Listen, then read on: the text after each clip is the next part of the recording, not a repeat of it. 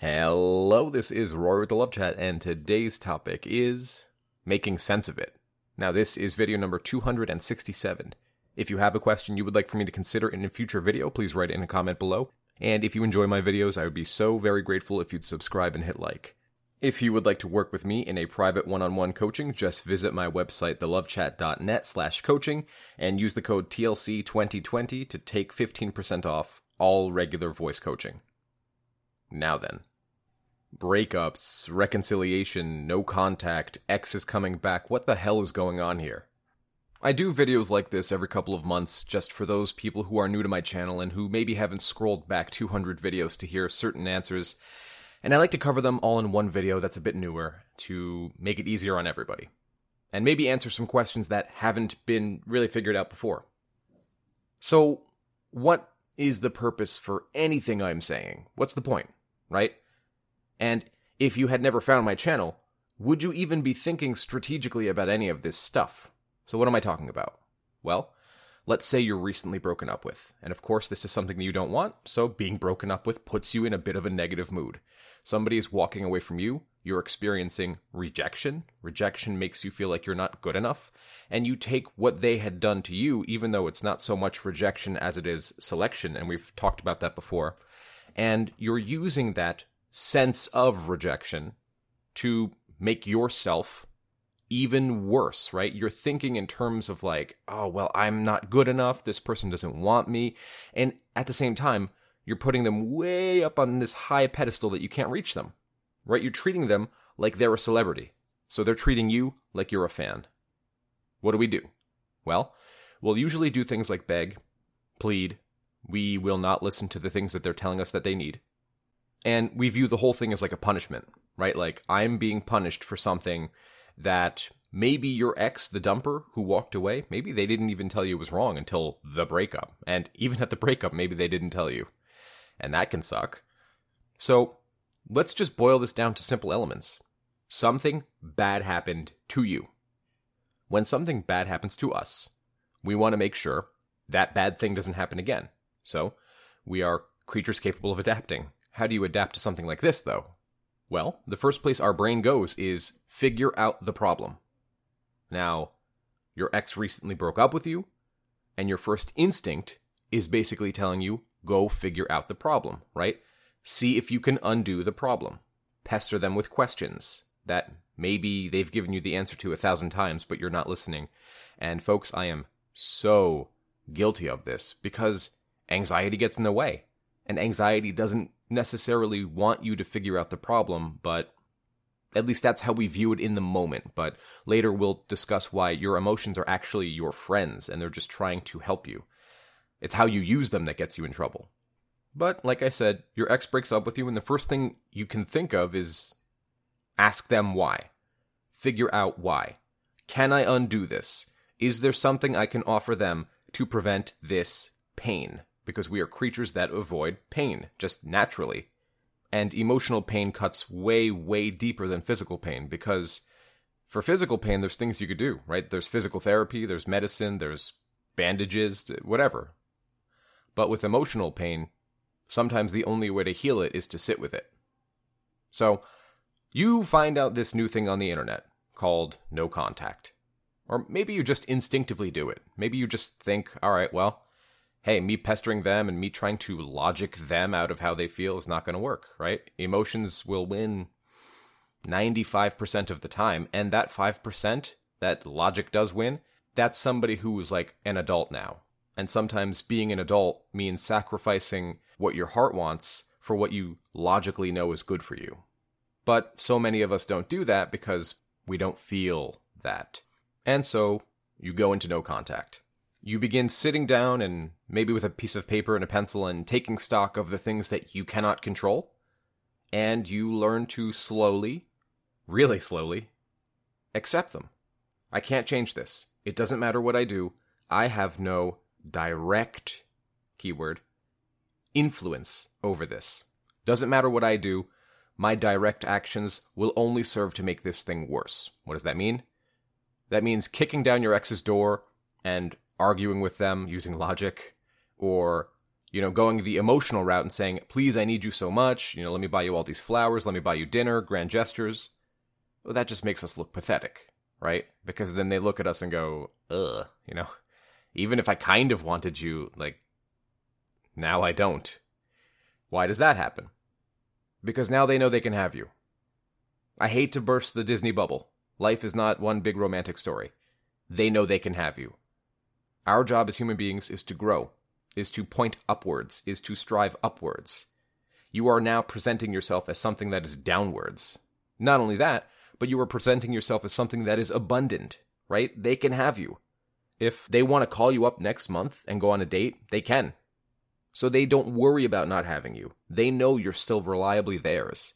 However, if they don't hear from you and you're working on yourself in every way that you find to be important, and maybe some ways that you don't find to be so important, but you know would be good for you, right? Emotions versus logic. Then they get a little worried. And they're even more, or I guess even less, comfortable because now they see that you're rising up. And they're not used to that, right? The story up until now has been that you're just going to sit and take it. You're going to wait until I want you, and maybe I'll never want you. Some people chase their ex for years, literally years.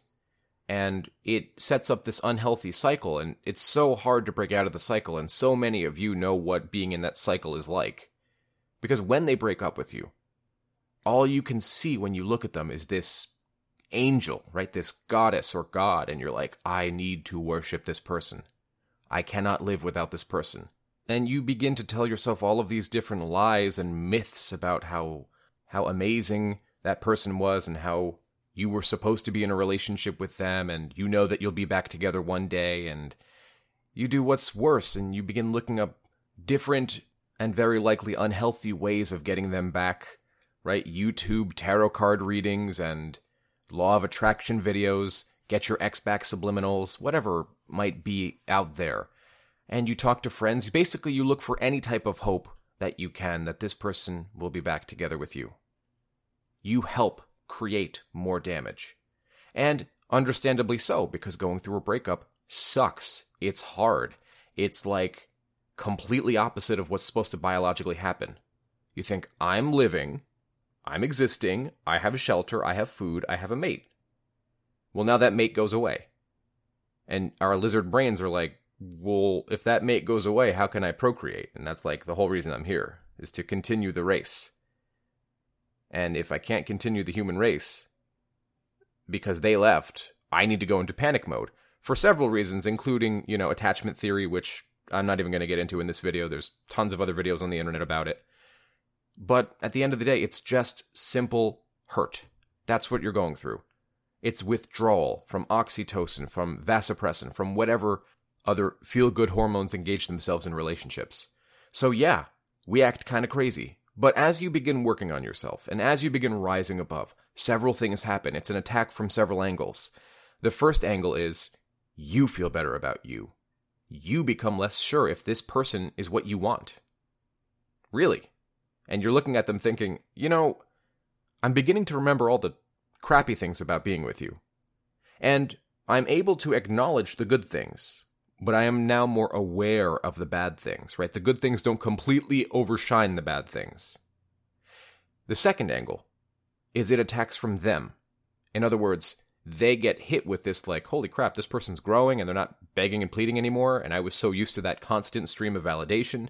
And now my safety net's gone. So imagine walking a tightrope and looking down and the net that you're always used to being there, right? The pillow that's always going to catch you when you fall is now no longer there.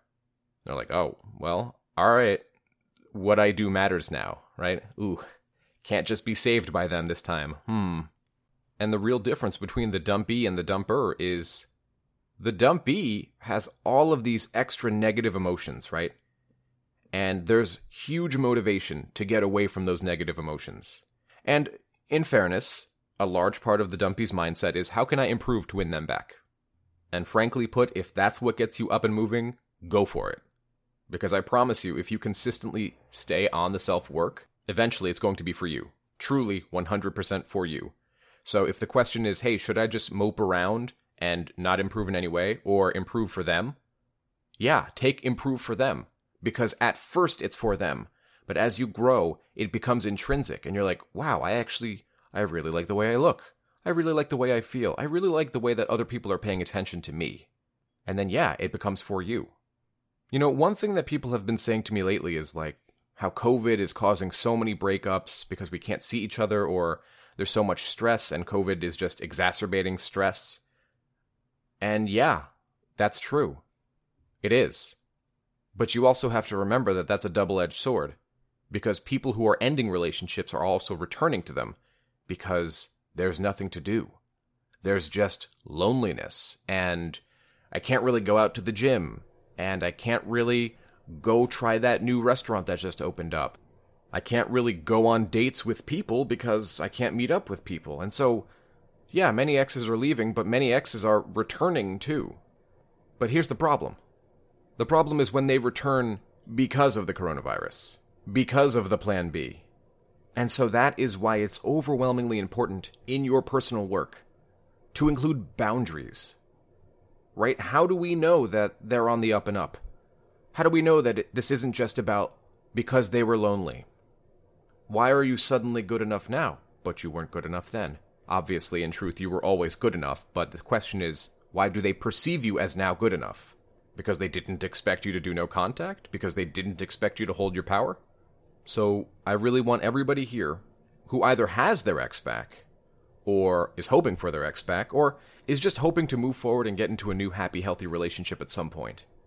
Sit down and write out a list of boundaries, a list of lines that this person cannot cross a list of things that you know you need in relationships and you're not willing to settle without. That is overwhelmingly important, and that is a huge part of personal work. Now, I may be releasing a video quite soon about boundaries. It's going to be a very difficult video to make because boundaries are all over the place, right?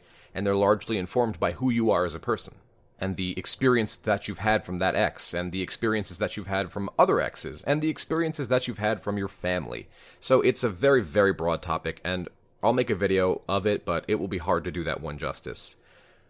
So, no matter how you want to unpackage this thing, it's about your personal growth. You must grow. Human beings do best when we have a purpose, when we have an aim. If you're just floating around aimless, purposeless, yeah, things are going to suck for you. Yeah, you're going to go through breakups. And yeah, your ex probably won't come back. Or if they do come back, they'll say, This person's in the exact same place I left them. Why should I take them back? And that's the question you want to ask yourself What's my aim? Where am I going? What am I trying to accomplish? And your aim can't necessarily be a romantic relationship, although that is a good thing to acquire once you are on your aim and you know that another person won't shake you off your aim. So, this whole video was about breaking down some of the reasons that we do things like no contact, that we do things like personal work, and some of the mindset that we get into when we're going through a breakup, because breakups are awful and they're insidious and sneaky and they screw with you at maximum efficiency. They're good at making you feel bad. And most of the time, at least post breakup, you're bad at making you feel good. So, it's about learning how to overcome these challenges, and it's also about learning how to sit with your emotions and just feel how you feel, and accept how you feel. Right now, I feel bad, and perhaps there's nothing that I need to do to change that. Perhaps I'm just allowed to feel bad for a little while. Now, of course, there's a time to get up and do the personal work, and if you need help with what personal work is, please check out video number 136, and that goes into a bit more detail about what exactly to do. But the truth is that personal work changes from person to person. You know, what I might need to do might differ greatly from what you need to do. But ultimately, I think one thing, two simple words, will get you over your breakup and into bigger and better things, and maybe even get your ex back, if you even want that in a couple of months. And those two words are aim up. That's all I had for today. If you enjoyed my video, I would be very grateful if you'd subscribe and hit like. Please leave a comment below and tell me what you thought of this video and what videos you might like to see in the future. Additionally, if you'd like extra videos each week, private live streams with me, one coming up this Sunday, and free copies of my best-selling book on Amazon, please visit my Patreon, patreon.com slash thelovechat. Until next time.